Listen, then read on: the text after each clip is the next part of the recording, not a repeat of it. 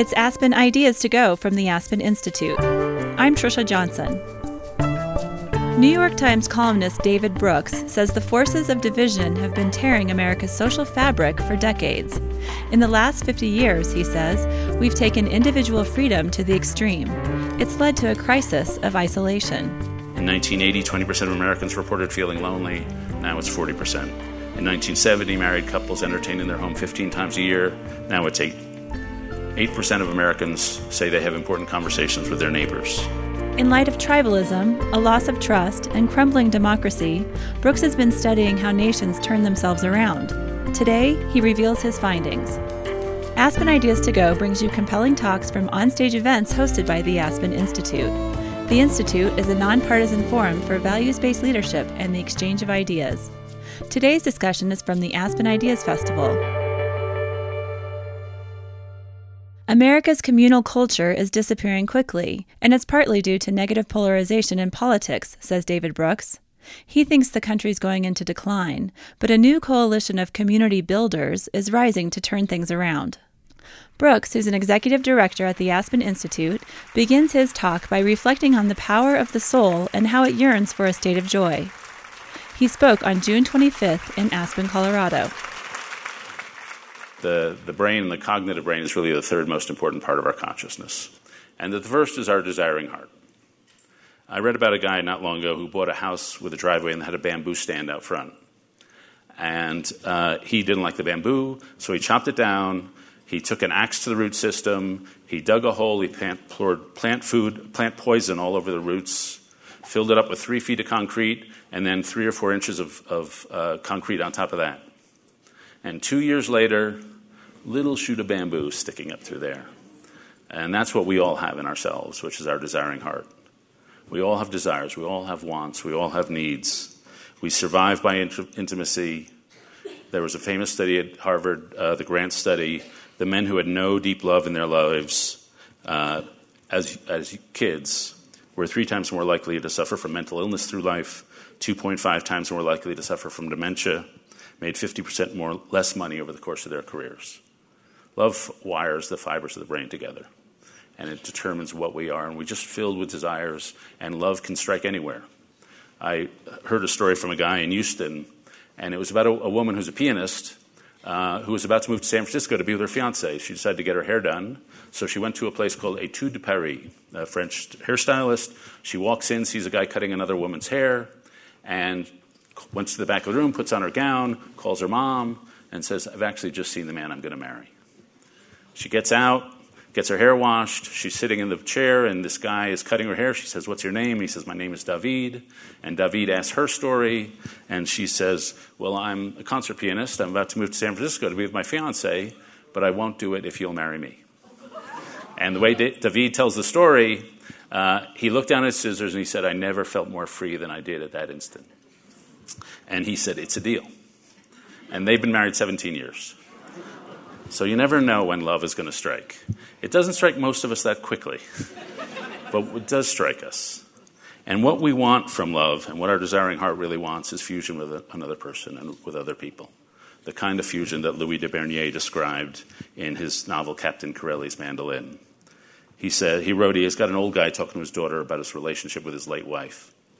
And the old guy says, Love itself is what is left over when being in love has burned away. And this is both an art and a fortunate accident. Your mother and I had it. We had roots that grew towards each other underground. And when all the pretty blossoms had fallen from our branches, we discovered that we were one tree and not two. That's what we're looking for. And so that's the desiring heart. The second most important faculty is our yearning soul. Now, I don't ask you to believe in God or not believe in God. That's not my department. I do ask you to believe that there's some piece of you that has no shape size, color, or weight, but it is of infinite value and dignity. And that rich and successful people don't have more of this than the rest of us. Younger people don't have less of it than older people. And that slavery is wrong because it obliterates that infinite part of ourselves, which is our soul. And that rape is not just an assault on a bunch of physical molecules, it's an insult to another human being's soul. And obscenity is anything that covers over another person's soul. And what this thing does is it yearns for goodness. I've covered wars, I've covered crime. I've never met anybody who did not want to be good. People who've committed genocide will always say, well, what I did was at least excusable or actually good. Because none of us can live with the thought that we've led bad lives. The weird thing about the soul is it's reclusive. It's very powerful, but it's reclusive. And sometimes early in your life, the soul can be like a, a leopard up in the mountains. It's just, you don't think about it. You're building your career, you're building your family. Then you have hints of it, maybe during a, one of those late nights where, as a poet said, your thoughts come to you like a drawer full of knives, those middle of the night anxiety moments. And suddenly the pain of your soul comes up. Sometimes you experience a moment of insane gratitude or something with your kids, and your heart sort of swells up and you feel the swelling of your soul. But I think in most of our lives, there's a moment when the, the leopard comes out of the hills and sits right in front of the, you in the room in front of you and say, What have you done with your life?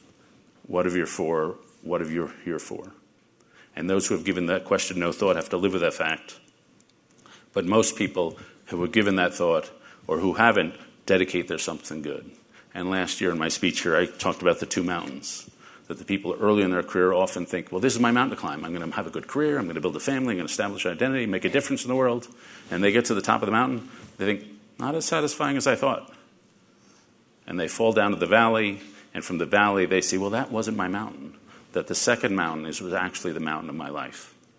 And that tends to be less about establishing identity, more about shedding the identity, less about building yourself up, and more about giving yourself forth. And that's all driven by the power of the soul. And what the soul yearns for most, I think, is moral joy a state of moral joy, a state when the soul is at peace and warm and glowing. It's the sort of experience that uh, Rabbi Wolfe Kelman experienced at Selma, Martin, marching with Martin Luther King. He wrote of that moment marching across that bridge. We felt connected in song to the transcendental, the ineffable. We felt triumph and celebration. We felt that things change for the good and nothing is congealed forever. That was the warmest transcendental spiritual experience. Meaning and purpose and mission were beyond exact words. Meaning was the feeling, the song, the moment of overwhelming spiritual fulfillment. And we all meet people who have experienced that moment, and some people who just radiate a joy because their life is made up of those moments. I sat next to the Dalai Lama a few years ago at a Washington function, and he's just incandescent. He just radiates with that joy. And he laughs for no apparent reason. And I'm sitting next to him, and he would just burst out laughing. I wanted to be polite, so I burst out laughing, and he would laugh, and I would laugh. And at one point, he, I, I didn't know what to say to the guy, so he had a little canvas Dalai Lama bag. So I said, You got any candy in your bag? And he, he pulled out all the stuff in the bag, and it was everything you get in the first class cabin of an international flight. It was little earplugs, you know, the eye patch, and a nice Toblerone bar. But that is what joy, when people describe feelings of joy, it's often in unison with others, and it's in pursuit of good, and it's always that moment when the skin barrier fades away, where something that seemed you and something that seemed something else meld. The poet David Whyte described it joy is a meeting place of deep intentionality and self forgetting, the bodily alchemy of what lies inside us in communion with something that formerly seemed outside of us, but now is neither. Dance, laughter, affection, skin touching skin, singing in the car, music in the kitchen, the quiet, irreplaceable, and companionable presence of a daughter. We've all had that moments where you can't tell who's me and who's you, or just one. And so that's moral joy. So I'm trying to emphasize the heart and the soul because what's interesting about our society is we've done a pretty good job of screwing that up. Sometimes modern society seems like a conspiracy against that kind of joy.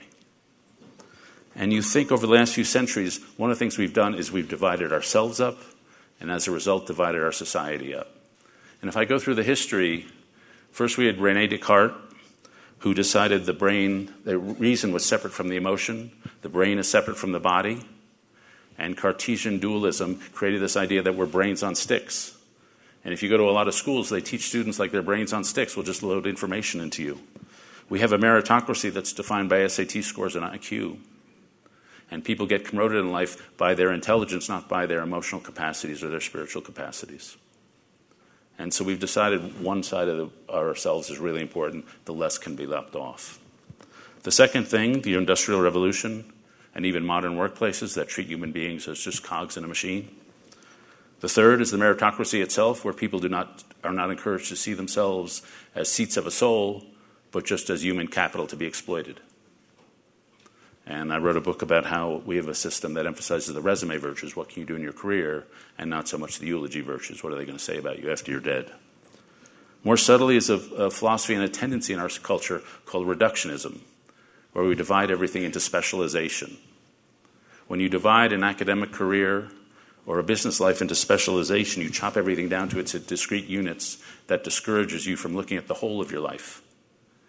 And so students may study 13th century Danish basket weaving or some piece of algae, but they're never encouraged to say, well, what is the purpose of my life? How do I find that? And reductionism divides the whole purpose into a series of slices. It divides reality into a whole series of slices. And then finally, and to me the biggest one, is individualism, a culture of individualism that says we're all very separate from each other, and that what happens is what goes on in ourselves and not with each other. We used to live in a culture not long ago that was very community oriented. If you went to Chicago in the 1930s or 40s or 50s, you would meet people and they had gone into the same business their dad went into and their granddad, maybe the Nabisco plant. They were part of the same union. They, there, there was no TV and not much air conditioning back then. So in the summer, the doors were wide open and the kids were running from home to home and the families were knitted together by coffee clutches and barbecues and babysitting cooperatives. And if somebody asked you, Where are you from? you didn't say, I'm from Chicago. You said, I'm from 59th and Pulaski.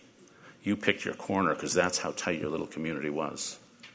And if you wanted to work for something, you didn't go off on alone. You worked for the machine, you worked for a big organization. There was a guy named John Fary who was, wanted to go into politics, so he worked for Boss Daley's machine. And at the end of his career, Boss Daley gave him a reward, sent him to Congress. And the reporters asked him, well, How are you going to vote when you go to Congress? And John Fary said, I'll go to Washington and represent Mayor Daley. For 21 year, years, I represented the mayor, and he was always right. And so that was a tight community, and had a lot of good virtues. Really, people were close to each other. And there was an ethos of humility. It had some bad features, too.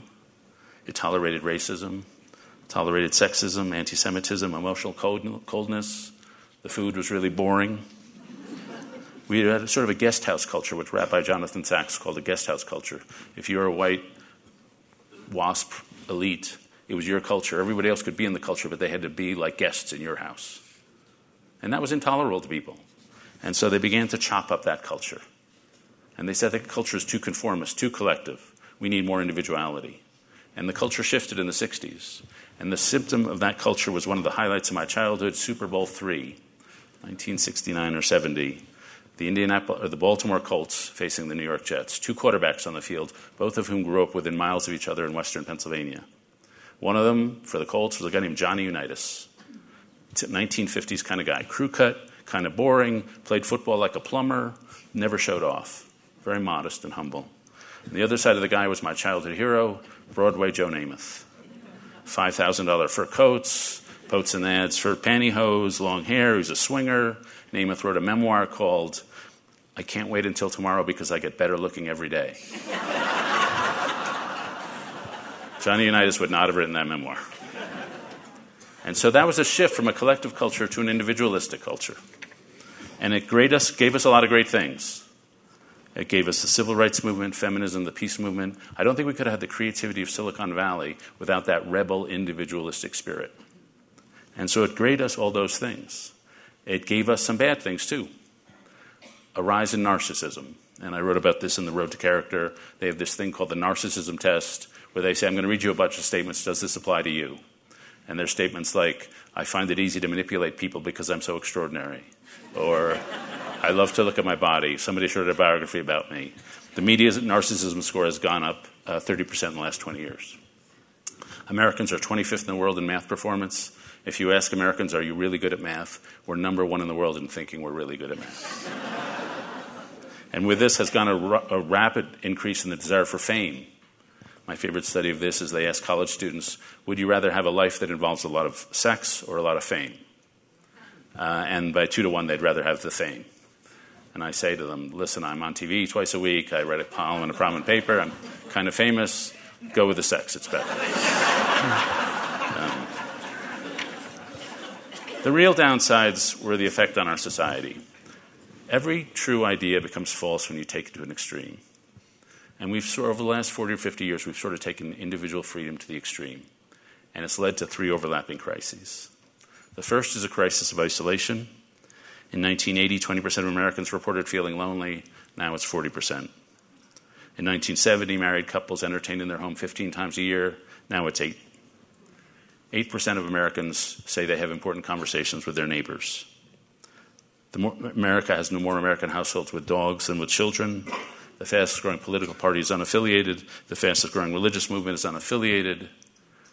Twice as many people now die of suicide than of car crashes. We're now at a 30 year high of suicide, and suicide is just a proxy for loneliness.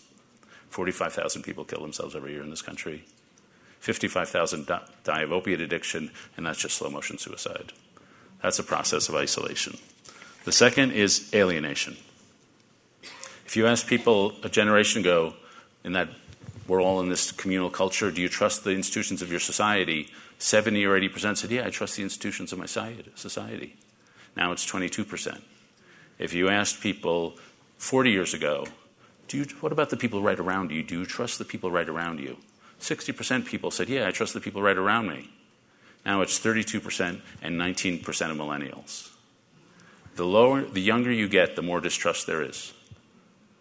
And that's not, as Robert Putnam says of Harvard, that's not because perception is worse, it's because trustworthiness is lower. It's behavior, not perception. The third crisis is a crisis of meaning. It's amazing to me that given all we know about the brain, that mental health problems are on the rise, not the decline. Depression is on the rise, not the decline. I see it in my students. They graduate from Yale, they're amazing. Then they have a setback and they crater. Nietzsche says, who, He who has a why to live for can endure anyhow. If you don't know why you're doing it, when the setbacks come, then the, and everything cra- crashes down. And that's what I see in my students. And I don't blame them, because we give them garbage advice on how to find meaning in their life. We have absorbed an atmosphere of, of freedom. Everything's about freedom, being unattached, maximum flexibility.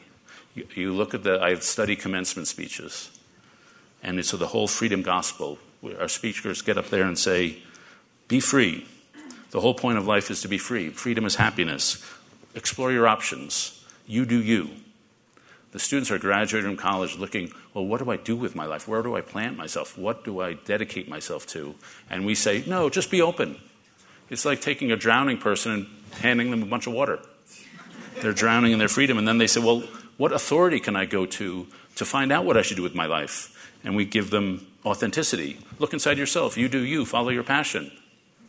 That's the you is the exact thing that hasn't formed yet. And then they say, well, you know, give me some guidance. And, and they say, well, we give them the options of person possibility. Your future is limitless. Everything's amazing. And so they're looking for things, guidelines to dedicate themselves, to commit themselves to, and we give them nothing. We not only give them a mountain of debt, we give them this garbage advice so they'll never pay it off. And what happens when you leave human beings naked and alone? They do what their evolutionary roots tell them to, which is they revert to tribe. And that's what's happened.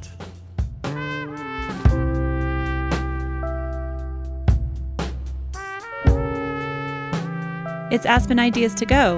Thanks for listening. Today's talk is from the Aspen Ideas Festival, which is held every June in Aspen, Colorado. The 10 day event covers health, politics, the arts, the environment, and much more. Anyone can attend the festival, and passes go on sale soon. Mark your calendars, you can register for the 2019 festival starting November 14th. To find out more, go to our website, aspenideas.org. Let's get back to today's conversation. Here's David Brooks. You, we have in our politics negative polarization. You ask people, do you like your party? Not really. Do you hate the other party? Totally. And that's negative polarization. Tribalism dominates our politics, it dominates our campus life. It's a certain mentality. It's based on a scarcity mentality. It's based on distrust, friend enemy distinctions, us and them. It's my group against their group. And we're scrambling for resources. It's always a warrior mentality. Politics is war, ideas are combat, society is tribal. Build walls, erect barriers, keep me safe. I spent some time with Steve Bannon about a year ago, an afternoon, uh, and it was actually fascinating. It was like being with Trotsky in 1905. uh, and what was interesting was he has a 100 year plan. And Trump is only a small piece of the plan. And he says, listen, your version of community is too attenuated. People need tribes. And I have to say, he personally may rise or he may fall, but tribalism is still on the march. I was in the early 90s, I covered Europe for the Wall Street Journal, and I covered amazingly good news most of the time. The end of the Soviet Union, the fall of the Berlin Wall, the reunification of Germany, unification of Europe, Mandela coming out of prison, the end of apartheid, the Oslo peace process. At the end of that period, I covered one thing I barely paid attention to, which was the Yugoslav Civil War. Bosnia Serbia, if you remember. I should have paid more attention to that because that was the most important event I covered. Because the ensuing 25 years has been the rise of ethnic nationalism, the rise of authoritarianism, the retreat of democracy. And that's a global reversion to tribe. Uh, and so I look across society, and I think of George H.W. Bush, the elder Bush, walking across Yale's campus in 1941, hearing about Pearl Harbor and walking over to the enlistment station. And we don't have anything like Pearl Harbor, but it seems to me when the foundations of democracy are being shredded, that's kind of like a silent Pearl Harbor. When honesty is no longer respected, then that's sort of a silent Pearl Harbor. When 45,000 people kill themselves and 55,000 people die of opiate addiction, that's a silent Pearl Harbor. And we're all called to do something a little out of the ordinary, something we wouldn't do. So we can say, well, at least we weren't the generation that saw this country go into decline. And so I've been studying how do nations turn around. and there are many models. Uh, the best way is to get invaded. I, used to, I used to tell the joke it would be nice if Canada invaded, but now it seems that might actually happen, so I don't, I don't tell that joke. But if you look at, for the examples when societies turn around, the best example to me, and peacetime example, is the United States between 1880 and 1910. And three things happened.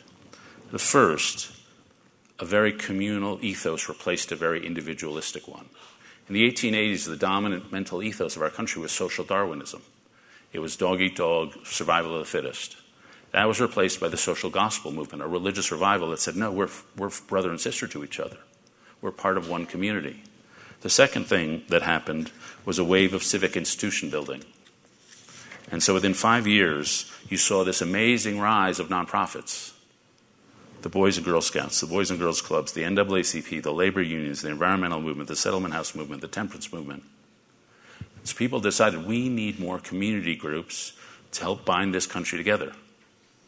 The third thing that happened was a political movement, the progressive movement clean government campaigns, Federal Reserve System, professional civil service, regulatory agencies like the FDA. So it was religious and cultural first, civic second, political third. And so now I look around the country today, what do we got? Well, I don't really see a religious revival. No evidence of it. I'm really dubious that American politics is going to lead the way to change. That seems like a, lit, a lead, falling indicator, not a leading one. But we are seeing a civic revival all around the country for the past 10 years, but especially for the past two years. There has been a rise of civic organizations designed to help address the crisis of, of isolation and fragmentation and division. And they fall into a bunch of buckets. There's a civic education bucket. How do we teach our history? How do we teach our unifying story? There's a social capital build bucket. Let's build communities. There's an economic mobilization bucket. How do we heal the economic divides? There's a racial bucket. How do we heal racial and ethnic divides? There's a depolarization bucket. How do we get red and blue together? There's a meaning bucket. There are just all these organizations that are flowing and forming as people spontaneously rise to the emergency before us. So we're seeing a civic revival. And it seems to me these community builders are the key to the national recovery. And one of the reasons I've come to Aspen with my colleague April Lawson, who's right here, and Tommy Loper, who some of you may know, uh, we and a small team at Aspen, funded by some very generous people, many of whom are in this room, the first thing we do, we want to know who are these community builders? and how can they lead us out of this morass? And the, the great thing about it is when you look at the community builders around here who are healing the social fabric, who are ending isolation in their areas, you barely notice who's in red and blue. They're happening in Burlington, Vermont, Salt Lake City, Utah, the West Village in Manhattan, and Greenville, South Carolina, and they talk the same. So the divisions don't exist on that level.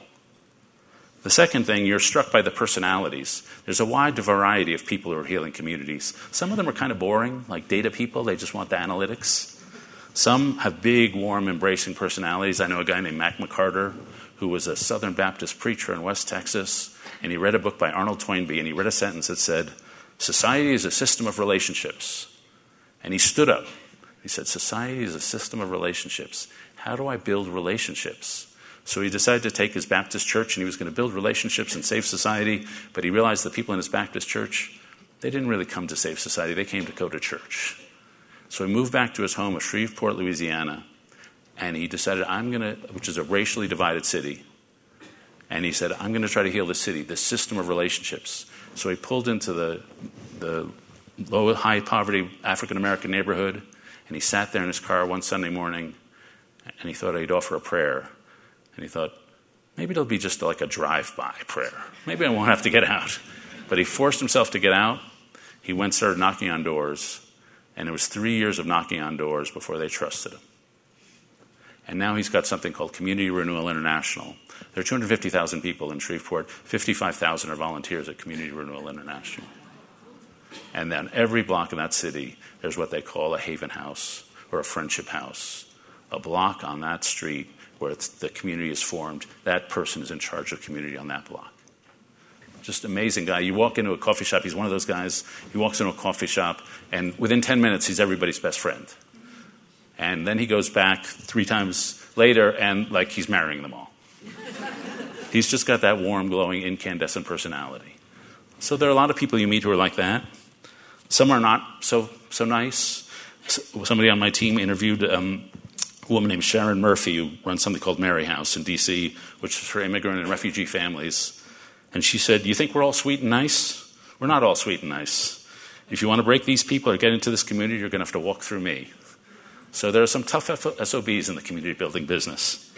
Some are motivated because of a hole in their own lives. We interviewed a guy named Darius when he was nine. His father had an affair with a stripper, and the stripper orchestrated his own murder. And so Darius had no dad at age nine and he now runs a, a football camp in D.C. to end that cycle of fatherlessness. I ran into a woman named Sarah in Baltimore, who was from a very religious community in Indiana, and her father reported on the embezzlement the pastor was doing. And instead of shunning the uh, pastor, they shunned the family, her family. And so she spent eight years of her childhood with none of her neighbors talking to her. She grew up without community. And now she runs an amazing organization called Thread, which creates community. So some have that sense of personal tragedy they are going to break. Others have no personal tragedy at all. They have the ethos I am blessed, others suffer. This must end. And so there's amazing diversity in this community. But I've noticed two things that I have in common. First, a radical humility. They never have a sense I'm doing something for people who are lesser or needier than me. It's always we've all got our shit and we're fixing it together. And so one of the organizations, Thread, they banned the word mentor because they don't want it to seem like somebody is offering from high to low. It's we're all in this together and we're all radically equal. The second thing they have is vocational certainty. The people I've met so far are absolutely certain this is my calling, this is where I'm going to retire, this is where I'm going to die. Unless you're around these people, most of us think, eh, my job has some good points and bad points. But these people all have a sense of this is who I am. Some of them are super heroic. Some of them are just normal. One of the people we interviewed, he's just the guy who works in his neighborhood parking garage, but he's good at helping people. So he's not a hero, it's somebody we could all be. But they have a sense, yeah, this is why God put me on this earth. More important than who they are is the institutions they are building. Becoming a Man is a Chicago organization where they take the kids in the most violent neighborhoods in West Side of Chicago, these gang members, and they have a, a technology, a social technology they call the check in. They sit around the room, and each person in the, in the circle of 10 or 15 men has to check in. How are you doing spiritually? How are you doing intellectually? How are you doing emotionally? And how are you doing physically? And for these guys, they're gang members. They have their armor up. And yet, the ethos of the place, if you don't come fully out, they say, I challenge you, you're not coming out. And they break down the armor. And that's a way of establishing relationship. Thread, the woman from Baltimore, Sarah, her organization has 450 students whose average GPA is 0.45 and 4,000 adults, four adults per kid on the parent level, and then they have grandparents and then hire coaches. So she's basically created an artificial family. And what she has, everybody in her organization, the volunteers and the kids, she can locate them by their phone.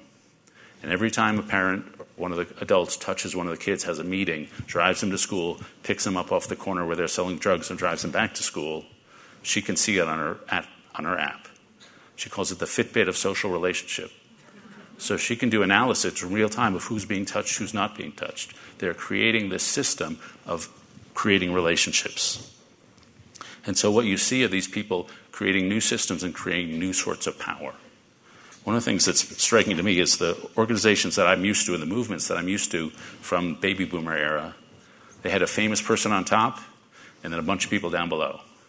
Martin Luther King, Betty Friedan, Gloria Steinem, Ralph Nader, Ronald Reagan, if you look at the movements that are super successful today, they have nobody on top. They have no leaders. Black Lives Matter, Me Too, Tea Party. They're radically decentralized power structures. We're seeing a radical shift in how power is being organized in this society. But what they do have is an ethos of thickness. Some organizations you go through and some colleges you go through, and they don't leave a mark on you. You work there, there was no big deal. You worked there and then you left. But there are some organizations, some colleges, and some companies that are totally thick. When you met somebody who was a U.S. Marine, you know it. A Morehouse man, a Juilliard pianist. You know it because those organizations left a mark. And these organizations leave a mark. And I've been looking at them. What are the, what are the features of organizations that are thick, that leave a mark on you? They tend to gather in physical locations that are often cramped. They meet face to face on a regular basis, like a dinner table. They do collective rituals, they do activities where they have to observe each other closely. They often have retreats where they sleep overnight so they can see each other after the makeup has gone off at night and before they're really clear eyed in the morning. They often have music involved because it's very hard not to be close to somebody you've danced with. They have an idiosyncratic local culture. I notice this in colleges and companies. Some colleges and companies are just like every other college. But some are not afraid to be themselves, and they're very idiosyncratic. You may hate them and you may love them, but they will be themselves. They have a sacred guidebook, a shared origin story, an organ, a moment when their, their organization almost failed and came back from the dead. They have collective goals, a telos, and they, their purpose is not to use you for some other end. Their purpose is to transform who you are. And these organizations all have that.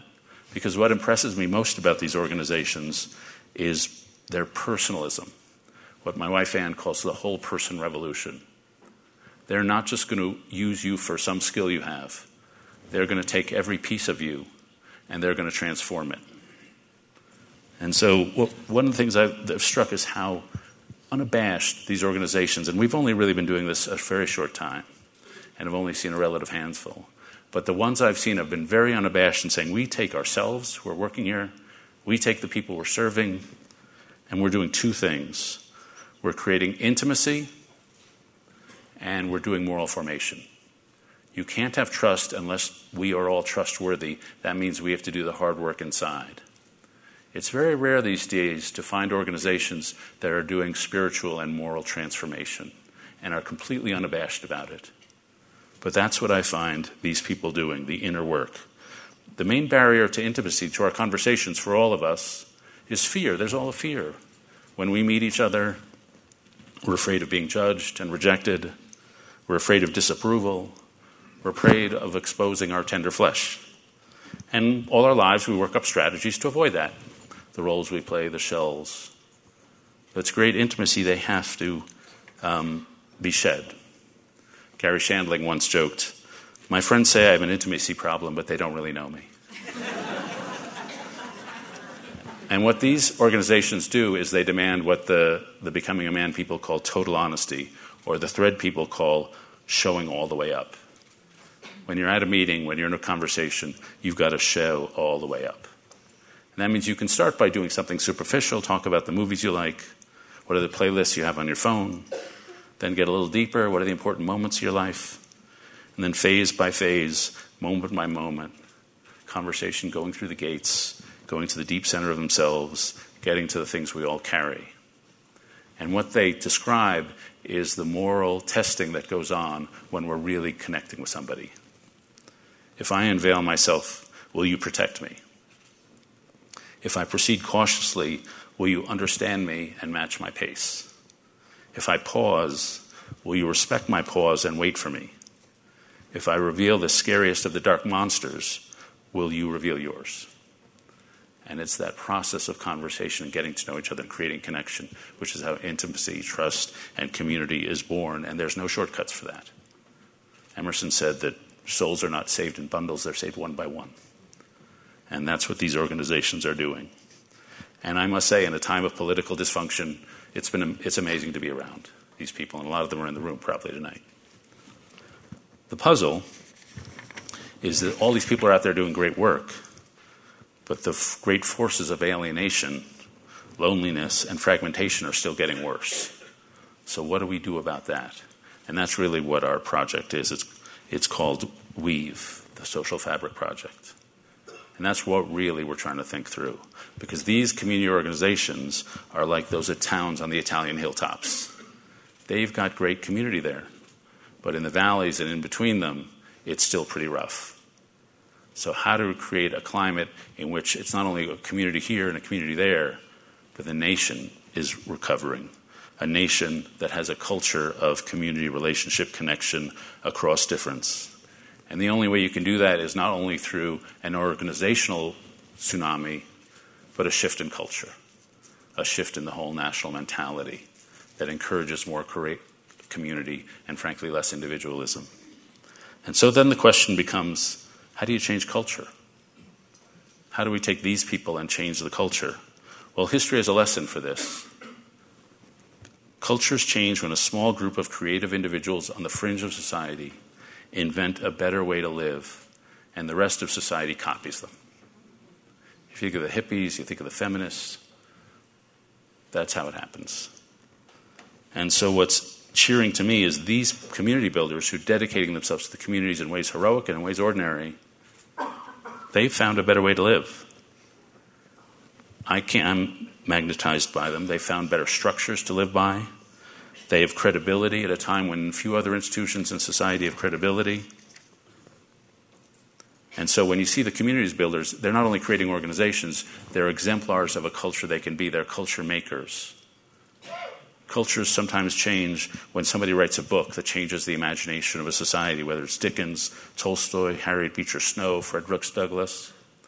These community builders are writing books with their own lives, living manifestos.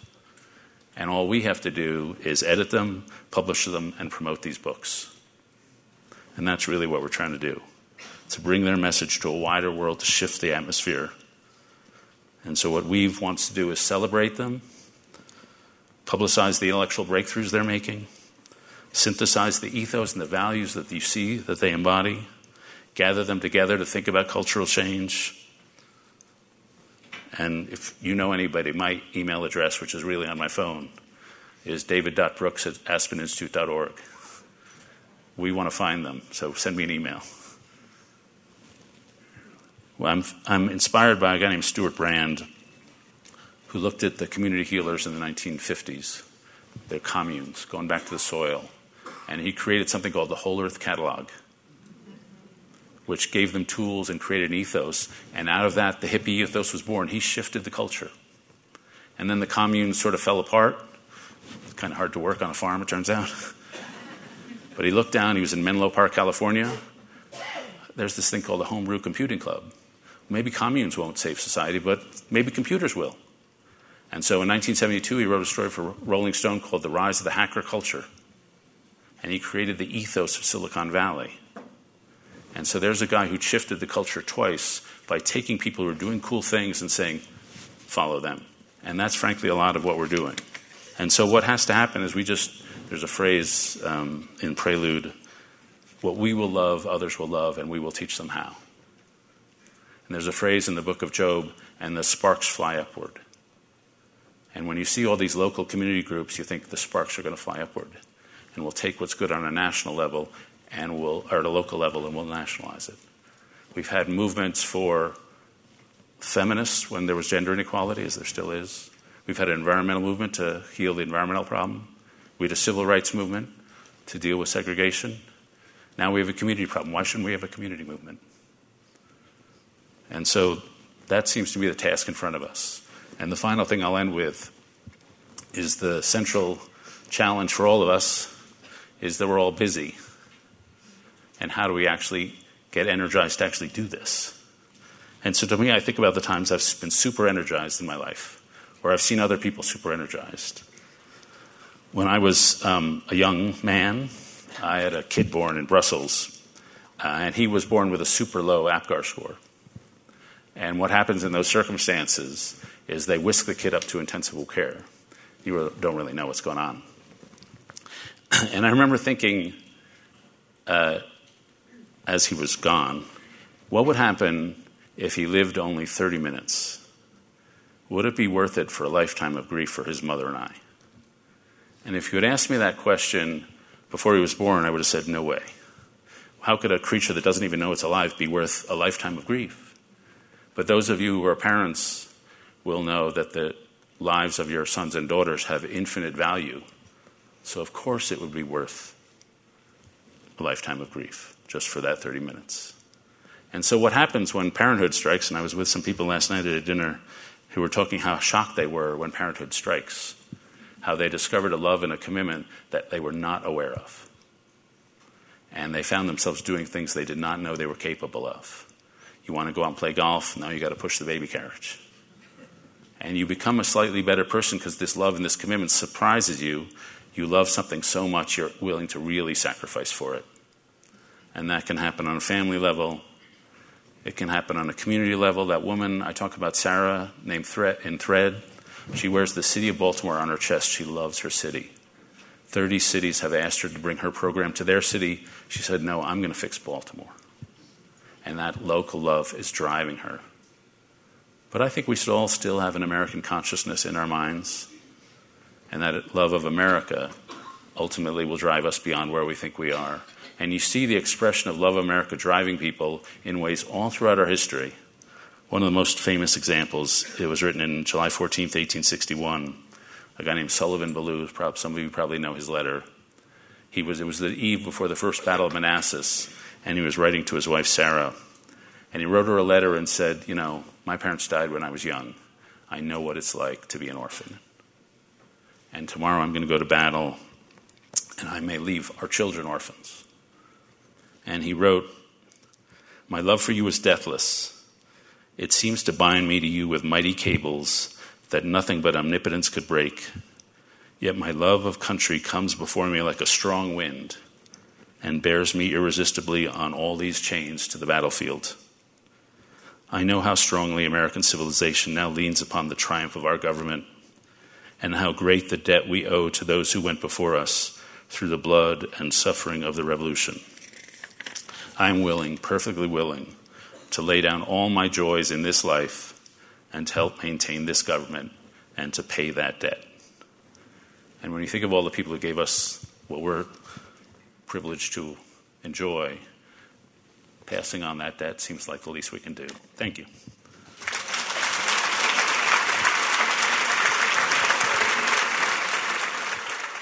I've left a few minutes for Q&A so we can talk about Paul Manafort now. Um, I think there are three microphones. Um, all that I ask is you make your questions long and rambling with no question at the end. Um, uh, there's one hand I see over here. Yes, I wanted to ask you a question. Uh, what you say is inspirational and wonderful. Do you sometimes feel like Butch and Sundance coming out with your guns blazing, only to find out 10 seconds later, as I'm sure you already know in advance, uh, the forces of what I'll call evil that you're up against, and how massively they seem to be growing, and how well funded they are. And if your answer to that is yes, then how do you respond to that, and how do you feel yeah. about it? So, if you've read my column over the last year, which I don't recommend, but um, like some of the columns are like, "We're doomed, we're doomed," and the other columns is, "This is great, things are improving." Like I'm totally bipolar. Um, so, and I think the forces that really challenging us are sometimes very pervasive. Some are intellectual, like intellectual, cultural. Some are actual forces that are trying to divide us, nativism, uh, racism. But the one thing I'd say is I would not, I, it's never good to bet against this country or any country for two reasons. One is the heart and the soul really do drive us very powerfully to connect with each other. And that can get twisted and perverted but we really do have this instinct to be around each other. And the second thing, there's a, a, social theorist, I've forgotten her name, she's a theory that culture moves forward by a pattern she calls ratchet, hatchet, pivot, ratchet. So the cultures are collective exercises in solving our problems.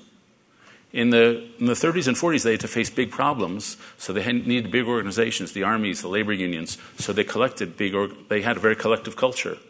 That stopped working, so they hatcheted it up. 1968. And they pivoted over to an individualistic culture, which solved the problem at that moment. And now we've run out the string on that one, and everyone's sort of hatching it up. And those hatchet moments when we chop up the old culture are bumpy 1968, 1905, 1848, 1932. But never underestimate human ingenuity. We pivot, we find a solution to our problems, and we ratchet up again. And so the history of cultural history has been periods of achievement, periods of crisis, and then periods of more achievement. And I think we're just going to follow that pattern. Maybe one more over there. You talked about bookishness. What are you reading this summer? I'm reading a, a, 1950s book called the, uh, the Quest for Community by a guy named Robert Nisbet, which is a beautiful description of what it's like to, for alienation. I'm always bad at answering that question because in my job at the Times, I don't have meetings. Uh, I have interviews, but I don't really talk to anybody. People, all I do is read books. So I'm reading nine or ten or eleven books at a time, and I don't, I don't consume them the way normal people do. And the bad part is, um, I don't enjoy them the way I used to. I used to be the. You've got to be careful about this. I used to be a movie critic, uh, and I interviewed all the stars. I got to interview Katharine Hepburn and Burt Lancaster. I knew Tom Cruise was a jerk even early on. Uh, but when you're a movie critic, uh, you go to 10 movies a week, you have your notepad up, and your notepad is between you and reality. So you can never lose yourself in a movie, and you lose the ability to tell whether you like a movie and we would I would ride the elevator down from the screening room with all the other critics, and we'd sort of look at each other. Did we like it? Did we like it? Because we lost the ability to have an organic response. And it strikes me that a lot of us um, we have notebooks up all the time, even in reality, and we're distancing ourselves from reality. We're not really engaged in it emotionally. Uh, and so life a lot of times is just about putting down that notebook. Uh, and I've, I've got to put down my notebook about the books I'm reading. If anybody has recommendations, I could use that too. Maybe back there. Thank you for an incredibly inspirational presentation. I'm not a CEO of anything major, I'm just a person, but we're all just people. And I'm thinking if each of us feels this way, feels the way you do, can't we, uh, through that individualism, create the spirit of community to speak to the 10 people closest to you. Get them to understand, develop your, your own communities, and then spread, spread that out amongst the communities at large. And sort of in a grassroots way, get us out of this mess. So I, I, have a weakness when I talk about this. I emphasize the heroes who are like they founded Teach for America, but that's not how most of it happens. I have a colleague who just was at dinner last night, and his wife was a lawyer, and, but then when her kids came, she was bowled over by how much she wanted to stay home and take care of them. Now she, they got to a certain age, she can devote more time to the community. And she teaches at the local elementary school, she volunteers at the local library, she volunteers at every local organization. And that's the way community actually gets built. It's not only through the superheroes. And the way it gets built, it's interesting. I have a friend named Rod Dreher who had a, who had a sister named Ruthie. And Ruthie was one of those incandescent light people. She just glowed. And unfortunately, she died in her early 40s. She was a school teacher in this little town in northern Louisiana. There are 800 people in the town, but 1,600 people showed up at her funeral because she had that kind of effect. And uh, she loved to go barefoot, so her husband was a fireman, and the fireman carried her casket to the grave barefoot, just in honor of her. And one of the things she used to do is um, on Christmas Eve, she wanted to uh, remember the dead of the town. So she went to the town cemetery and she put a candle on each grave. And she died just before Christmas, and Rod was back with his mom and family. And on Christmas Eve, he asked her, Do you want to do what Ruthie used to do, put a candle on the graves? And his mom said, You know, normally I'd, I'd love to do that. It would be a nice tribute to Ruthie, but this year she's just died. It's just too tough. I just can't do it. So they decided not to do it, and they drove to across town to visit a relative. And they happened to drive by the cemetery, and somebody else had put a lit candle on every gravestone. And so that's sort of how community works. It's like somebody sets a standard. This is how we do things here. And somebody else just picks it up. And that's the kind of community that um, that's how it actually gets built, not only through heroic organizations. Maybe we have time for one more. The um, whole idea of, of weaving um, really intrigues me. I've been teaching a long time at an independent school in Baltimore, and um, part of this feels like a numbers game. That that if we're going to weave a tapestry, we have to figure out a way to drop kids into the tapestry and not drown, but they'll be snagged. Some won't, some will. So, I, uh, briefly, my question is I have no plan, but my question is the, the idea of a gap year is, I think, underutilized in society. In fact, too many parents, in my experience in education, sort of they don't demonize it, but it's it's not utilitarian. How can Aspen Ideas? How can we um, move that idea of a gap year after high school, after college. My older daughter um, got snagged by AmeriCorps um, after she rejected Peace Corps for various reasons, and now she's in the tapestry. Um, what's your feeling about gap year, and how can we um, have some sort of, you know, not, not, I'm not for service man, mandating, but that, that kind of idea? Yeah. Well, first, uh, someone who spends a lot of time around college freshmen, I'm totally pro gap year. they need they need another year. uh, I mean, especially the guys; they're just not ready. Uh, and so I'm for them that front. Second, you know, my partner Mark Shields, he said that he's from South Boston, Irish guy from South Boston. He said the first time I ever met an African American, I was showering with him in the Marine Corps, and they, that kind of connection. And it would just be great if people from Burlington, Vermont, could spend a year with people from Birmingham, Alabama, uh, and you know, and just meet people completely unlike themselves. So I'm I'm totally for that sense of, you know, I'm going to give a year back to this country. Uh, and I, it's amazing to me that it's the most obvious thing that I think most people support, and I can tell you it's a political dead letter. Uh, and that's the way our politics is getting in the way of where our society needs to be. But the second thing about the weaving, I want to go back to something that um, the, these groups emphasize the radical equality. I've mentioned at Aspen before, I'm, one of the highlights of my life is I, I got involved in a group called AOK. And I stumbled upon it four years ago. A friend of mine who's an opera singer invited me to go to a house in, in, in um, DC. And the couple who founded the house uh, are named Kathy and David. And they had a kid in the DC public schools, and uh, that kid had a friend who had no, whose mom was sort of on drugs and had health issues, no dad, so had nowhere to sleep or eat. And so they said, Well, James can come over. Uh, and uh, James came over, stayed with them, and then James had a friend, and the other kids had a friend. And uh, pretty soon you went to their basement, and there were 25 beds in the basement, mattresses. And I go over every Thursday night to their house, and there's 30 kids around the table. And there was a woman named Lark who was 21. She said, I haven't been in a dining room table for 10 years. Last Christmas, we celebrated Christmas with them. A lot of the kids didn't know how to open um, a Christmas present. Do you untie the bow? Do you slide it off? They just didn't hadn't had the experience. And what's interesting about that is that it doesn't feel like we adults are helping those kids. Because A, they're giving us a complete intolerance of social distance.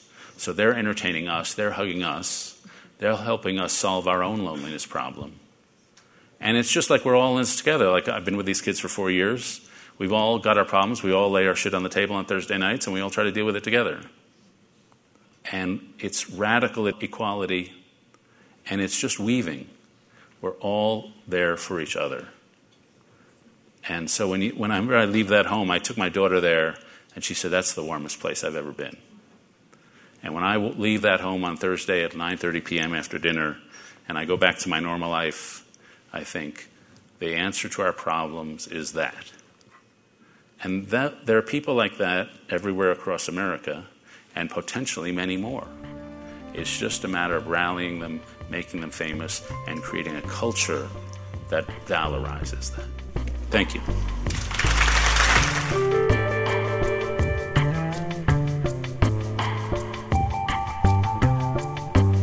David Brooks is an op ed columnist for the New York Times. He teaches at Yale and is a commentator on the PBS NewsHour. Brooks is also leading a project with the Aspen Institute that aims to bridge the differences that divide Americans. The talk you heard today was held on June 25th at the Aspen Ideas Festival. Make sure to subscribe to Aspen Ideas to Go wherever you listen to podcasts. Follow Aspen Ideas year round on Twitter and Facebook at Aspen Ideas. Today's show was produced by Marci Krivonen and recorded by our team at the Aspen Institute. The Aspen Ideas Festival programming team is Kitty Boone, Keeleen Bretman, Katie Cassetta, Libby Franklin, Brett Howley, Jamie Miller, and me. Our music is by Wonderly. I'm Trisha Johnson. Thanks for joining me.